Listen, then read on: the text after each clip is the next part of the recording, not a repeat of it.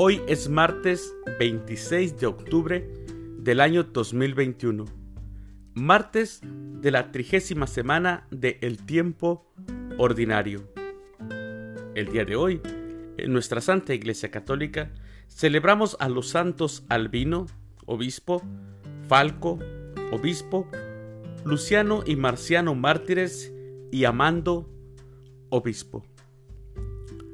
Las lecturas para la Santa Misa del día de hoy son, primera lectura, de la carta del apóstol San Pablo a los Romanos, capítulo 8, versículos del 18 al 25.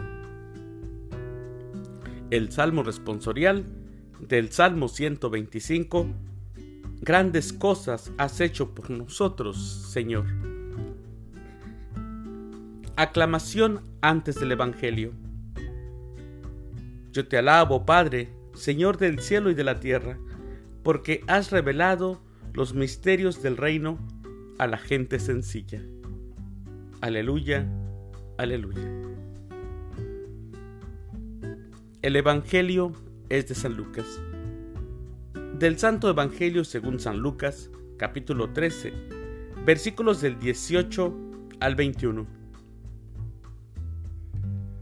En aquel tiempo Jesús dijo, ¿A qué se parece el reino de Dios? ¿Con qué podré compararlo?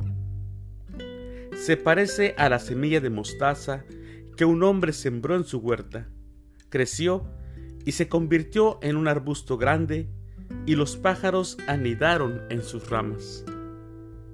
Y dijo de nuevo, ¿con qué podré comparar al reino de Dios? Con la levadura que una mujer mezcla con tres medidas de harina y que hace fermentar toda la masa. Palabra del Señor. Gloria a ti, Señor Jesús. Jesús utiliza dos ejemplos sencillos de la vida cotidiana, el del grano de mostaza y el de la levadura. Ambos son pequeños, pero cuando entran en ese movimiento, tienen dentro un poder que sale de sí mismos y crece. Es el misterio del reino de Dios. El grano tiene el poder dentro, la levadura tiene el poder dentro y también el poder del reino de Dios viene desde dentro. No es un crecer como por ejemplo los seguidores de algo, los fans de algún grupo, equipo, que vienen de fuera los seguidores. No, Él viene de dentro. Dice San Pablo que los sufrimientos de esta vida no son tan comparables con la gloria que nos espera.